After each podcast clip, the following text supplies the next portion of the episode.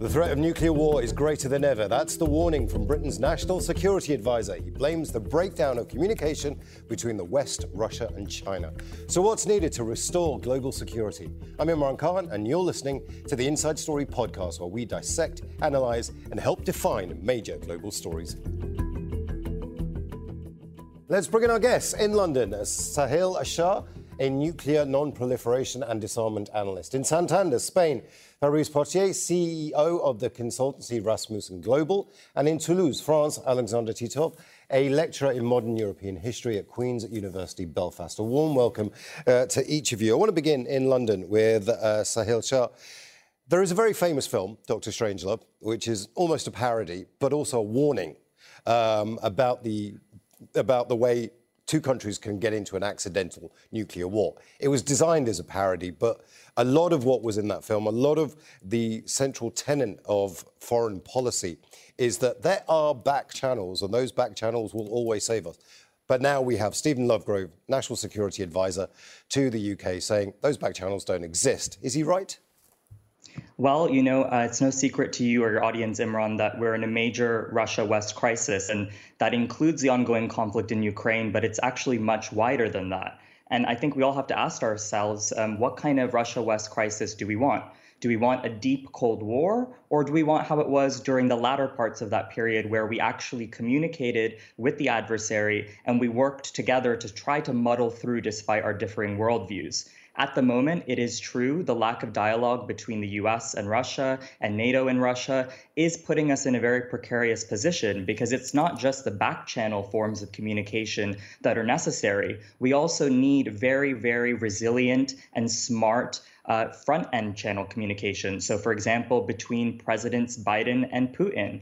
Um, and if we are to stumble into some sort of a nuclear conflict, I'm currently not confident, for example, that the hotline that exists between Washington and Moscow uh, would be able to technically uh, stand up to the challenges that would happen in a degraded environment in the middle of a nuclear war, for example. So, Stephen Lovegrove's uh, comments at CSIS in DC uh, yesterday were very important, and it's a very, very important reminder that we need to make sure that we have the ability to communicate clearly and smartly to the adversary, because that's how we got out of the Cold War, and that's how we'll also get out of this current Russia West crisis. Let me bring in Fabrice Pothier here. Uh, Fabrice, this is not just about Russia. China is also a very big concern for not just Stephen Lovegrove, but communications with China generally. Um, but we're in a position now where perhaps we don't need that kind of communication, that big red telephone. There's drones, there's satellites nowadays. We've got different types of tech. You have monitoring uh, going on. You have other channels. Uh, are, those traditional methods of thinking kind of outdated? Not really, but I think what is not uh, up to date is uh, the way we speak, including about nuclear deterrence. So I think I slightly disagree with the previous uh, speaker. it's not the, the, the lack of dialogue, because actually it's not for the lack of having tried to engage, especially with Vladimir Putin. I mean, President Macron, NATO itself, the US administration have all tried to reach out to the Russian president. It's the lack of interest on his side to uh, truthfully and meaningfully engage with the West and try to minimize the risks of, of conflict and incident. And I think fundamentally what we have to focus on on our side is really what kind of language we want to speak. And, and on nuclear, for example, the fact that Vladimir Putin used uh, the nuclear, agitated the nuclear flag uh, very early on in his war of aggression against Ukraine, that didn't really get a response from the Western nuclear powers was actually a, a, confirmation that the West has lost a bit of the nuclear deterrence grammar. And we need first to relearn the grammar before engaging in a meaningful dialogue. Uh, let me bring in uh, Alexander Titov here. Uh, he makes, uh, Fabrice makes a very interesting point about learning grammar and, and language and history. The 62 Cuban Missile Crisis. Everybody knows that the, the Russians put missiles into Cuba, which freaked out America because it was 90 miles away from the US mainland. What everybody forgets is actually the only reason those missiles were in Cuba is because the Americans put missiles in Turkey, which was in Russia's backyard effectively. There's always been a disconnect between when it comes to the language and the framing of all of this, when it comes to Russia, when it comes to China, that they're always the bad guys. Has that been unhelpful? Well, uh, I think kind of we move beyond uh, good or bad guys. That's not uh, you know relevant anymore. Of course, Russia is bad. Of course, China is bad. So far as the West is concerned, you know, there's nothing to discuss at the moment. Uh, so far as you know those classifications are concerned. Uh, if you just go back to the um, the initial 1962 uh, Cuban Missile Crisis, you know that's when the red lines were put. sorry, when the, um, the direct phone line was put between Washington and Moscow to prevent anything like this happening again. Uh, and uh, that's uh, really what created the kind of Cold War uh, security architecture in terms of mutual deterrence and so forth was this very uh, dangerous crisis, which later, later led to agreements in the early 70s about uh, limitations on arms and so forth. So I'm afraid what we're having now is this another crisis very similar to that, to that one, where the red lines are blurred. There's uh, there is some communications behind the lines. The Russian um, military is speaking to. There are open lines with American military and so forth. Uh, but at the same time, the red lines are very blurred. We're having a very gradual build-up uh, of uh, military assistance to Ukraine, the range of missiles and so forth, uh, which uh, previously, even four, mo- three months ago, that would be unthinkable. So, uh, and Russians haven't really responded to this. So we are kind of pushing towards this uh, line where uh, we don't know when the Russians will actually uh, say that enough is enough, and they might kind of escalate it further on their own side. So that's that's what what is dangerous at the moment. It's not so much lack of communications, but these blurred lines, which are very reminiscent of the 1962, uh, when the last uh, big nuclear crisis happened. So I think I agree with the um, with the first speaker that you know there are actually very very dangerous times we're living in now. Okay, so that's Russia, that's China, that's uh, uh, you know, and that's the US, and that's the West, and there is a big red telephone, and we just need to probably use it a bit more uh, than we are using it. But there isn't a big red telephone to North Korea, to Pakistan, to India, to Israel, uh, and those guys have nuclear weapons, and neither of them have signed the Non-Proliferation Treaty. Sahil, you know what? What is the what is the danger of those states, those smaller states with nuclear weapons? Sure. Let, let me make two quick points just to respond to my fellow panelists. The first is um, I totally agree with Fabrice. I think the main comment that I was trying to make is that we need resilient crisis communication channels so that if this conflict in Ukraine spirals into a wider, for example, NATO Russia conflict, um, that we have the ability for our leaders, whether on the nuclear brink or already past the nuclear brink, to avert complete calamity. And my second point is that a part of deterrence is, of course, being able to communicate effectively to your adversary. And if you don't have any communication channels open and you're simply relying on rhetorical posturing in public and in the media, that's a really dangerous place to be in because it offers very little private off ramps to be able to de escalate the situation. Um, and when it comes to your comment just now about there already being a red telephone and uh, but we don't have them with the other states, this is why I'm nervous. It's because that bilateral channel between Washington and Moscow, there isn't one between Washington and Beijing at the leader level in the same that's created in the same way. And there also are very limited military to military channels between these three great powers. Moreover, there's no way for any of the leaders of any of these countries, um, these three countries, and also the wider nine countries in the world with nuclear weapons, to be able to communicate multilaterally. So there's no way right now for, say, Presidents Biden, um, President Putin, President Xi to get all on the phone at once, especially in a degraded environment in the middle of, say, a nuclear conflict. And we need something like that.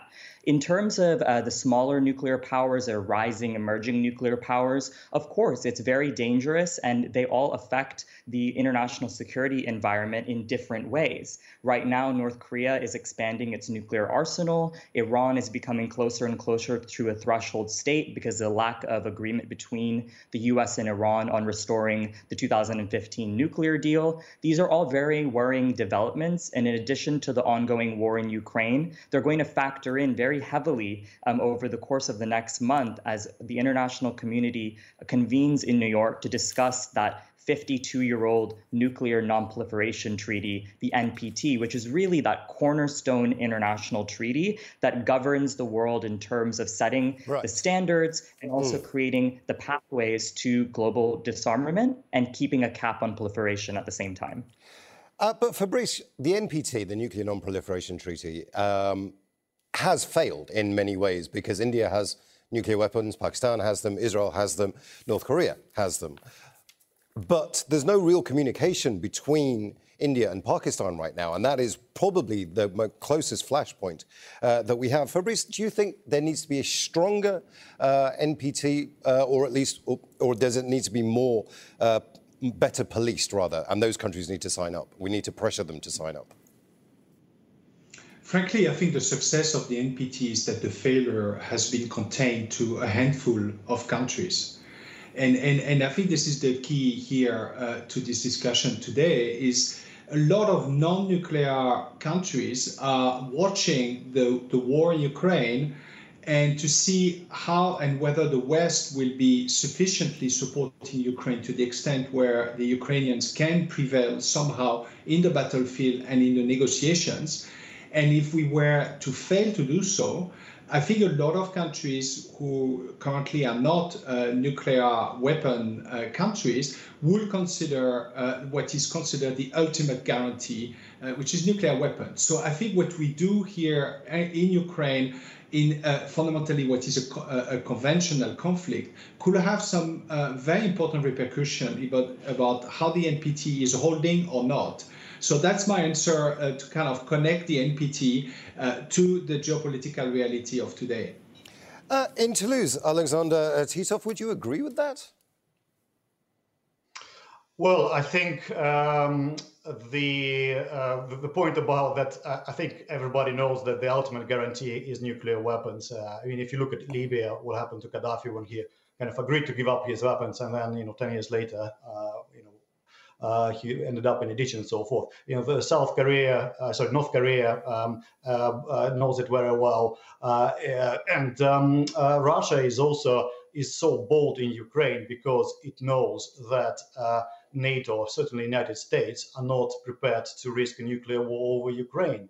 Uh, so uh, we are living in the age when nuclear weapons are essentially the ultimate guarantee, which uh, gives you superpower status. And uh, the, the question of how to prevent it uh, from uh, spreading further is, is, is, is, is, an important one. But you know, on the trajectory that you know, big states such as India, Pakistan, uh, Israel, and possibly soon to be Iran as well, uh, uh, if they can, they will acquire it because that's basically is how the world works, unfortunately, these days. And um, um, nuclear weapons, as we see in Ukraine, gives you an extreme, extreme advantage in terms of uh, putting pressure on this. Of course, the, the, key point about the regional powers, if we go, back a bit earlier to earlier point, is that they um, nuclear weapons are largely kind of regional uh, threat, whereas you know Russian threat is a global threat. Uh, they are uh, handful of the um, five, nuclear, five nuclear powers, established nuclear powers, actually have capabilities to strike anywhere else in the world uh, which not necessarily the case with the others, but uh, of course they're working on that. But yeah, that's uh, the ultimate. Uh, uh, we're already living in a world where ultimate guarantee of security is nuclear weapons, and there's no uh, turning back, I'm afraid. The ultimate guarantee of uh, security then is nuclear weapons. We all seem to be agreed on that. It seems to be a doctrine, uh, certainly. Uh, you mentioned Iran there. I want to talk about Iran. Um, Iran has got very close uh, to being a threshold state, as it's been described. It hasn't said it has a nuclear weapons program, has admitted to having a nuclear program. Uh, the JCPOA, uh, the Iran nuclear deal, effectively uh, froze all those tensions and brought Iran back into the world. But then that treaty was ripped up uh, by President Donald Trump, and the US is finding it incredibly difficult to renegotiate that treaty. Sahil, um, this is a failure again of the West, of America, because certainly no one trusts that America will stick to its deal. That's the Iranian way of thinking right now. Why should we trust the US if they're just going to rip up uh, a deal? So why not get nuclear weapons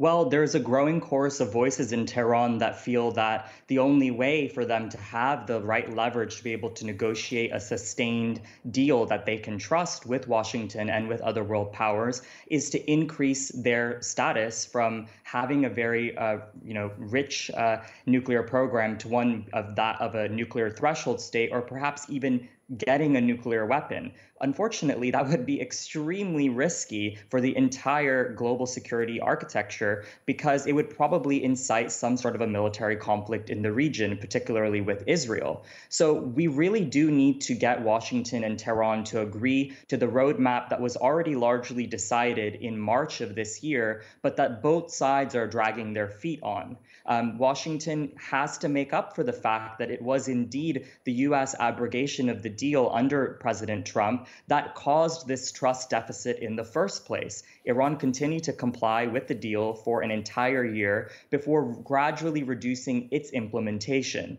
Of course, we also now had President Biden come into office and drag his feet for a number of months. And then now, as we're getting closer and closer to the US midterm elections, it seems that there isn't the political willpower in the White House to get the JCPOA's restoration over the finish line. And I really call on President Biden, who in October, um, before he came into the White House, wrote a very compelling CNN op ed that said there's a smarter way to be tough on Iran, which really made a clear argument for why it's so important to get the JCPOA back in place so that we are in a position to be able to think smart about the other issues that we have within Iran. With Iran, for example, it's expanding ballistic missile Sorry, program. Sorry, we are running it's out of time, and I want to bring in our other guests as, as well. Uh, uh, Fabrice, uh, you've heard what Sahil has uh, been talking about there. We do need to bring Iran back to the negotiating table.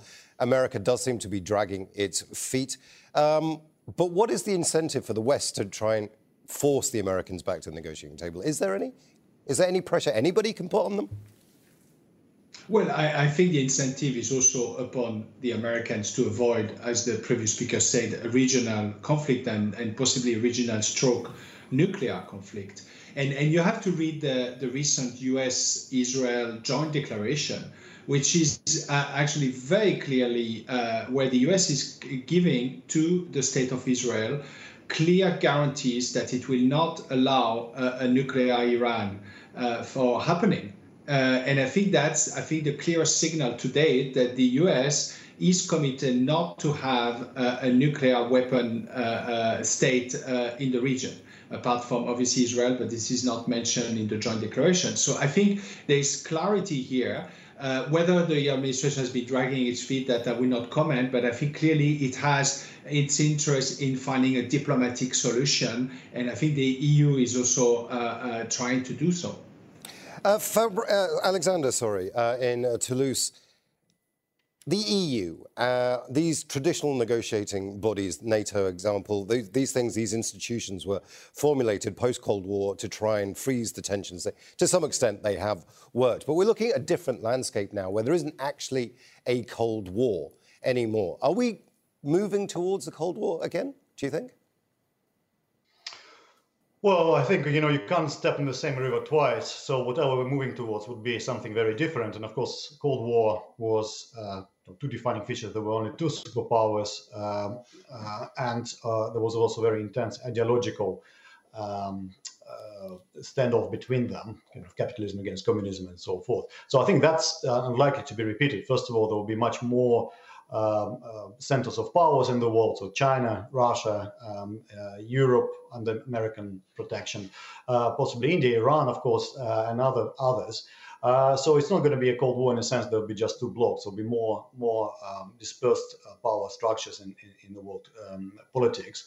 Uh, ideologically, again, you know, there's something different in terms of great power nationalism and uh, or uh, broadly great power rivalry. I would say kind of it's going back to um, pre First World War you know scenario when you have several great powers kind of trying to um, uh, battle each other. But uh, but yeah, nuclear weapons of course is the uh, is the key. And I would say that you know if if the Americans can't do Iran now when they really desperate need more oil on the market and Iran is the only kind of obvious place where all that extra oil will come when the Russian oil is banned. If they can't do it now, uh, I don't see how when they're going to do it uh, ever again. And you know, Iranians will eventually lose patience with it, and um, uh, the consequences will be very, very grave.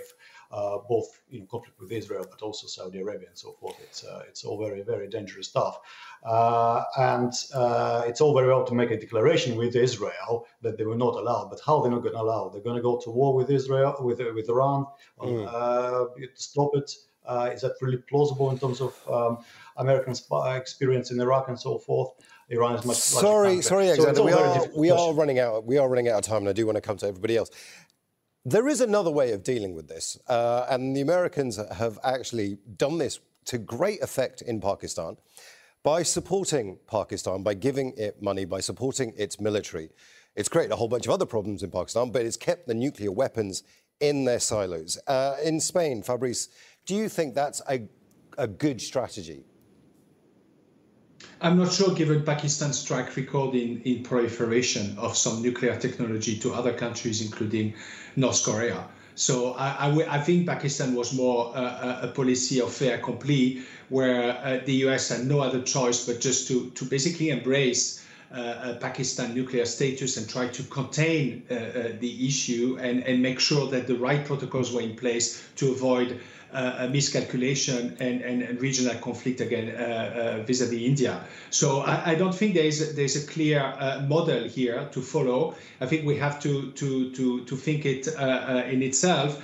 But, but I do think that Iran has as much interest as the West to, to find a diplomatic solution. And like the previous speaker said, there's also obviously an energy oil supply dimension to it. And, and but the midterms are obviously not going to help with the Republicans uh, fiercely against whatever the uh, Obama, uh, Biden administration is trying to do on the diplomatic front on Iran. Uh, just very quickly, Sahil, in uh, London. We're stumbling in the dark. Uh, Fabrice says that actually we need a new strategy, but we don't know what that strategy is. Is there anything that you think leads us out of this darkness? Is there a new strategy? Absolutely. Dialogue on risk reduction and making sure that we deal with the fact that we have nuclear weapons. If you want to have nuclear weapons or you have them, you have to live with the responsibility and the consequences of them and explain to others how you will deal with the related challenges, right? So it's extremely important that all of the leaders of these key countries um, come together and are able to make sure that the correct scaffolding is in place so that we mitigate crises and that we mitigate conflict and war. So I think that the most important thing to do is to really have a deep reflection on how deterrence and arms control not only have always complemented one another, but that they always have had to complement one another to get us through really difficult periods like the Cold War. We don't want to get into another deep Cold War with Russia. We want to try to mitigate the risks and learn from the past mistakes that we've made so that we can ensure the safety and survivability of the entire world. And you know that's what is at stake is really global peace and security because nuclear weapons have the ability to annihilate the entire existence of this planet. I want to thank all our guests, Sahil Shah, Fabrice Pothier, and Alexander Titov. That's it for the Inside Story podcast. This episode was produced by Kelvin N., Nihad Alabadi, uh, Michael Harwood, and Gemma Harris. Studio sound was by Alvaro Galan, and the program was edited by Anna Savage, Len Engwin, and Joe DeFrias. Be sure to subscribe to the Inside Story podcast to catch every episode. Thank you for listening. We'll be back again on Monday.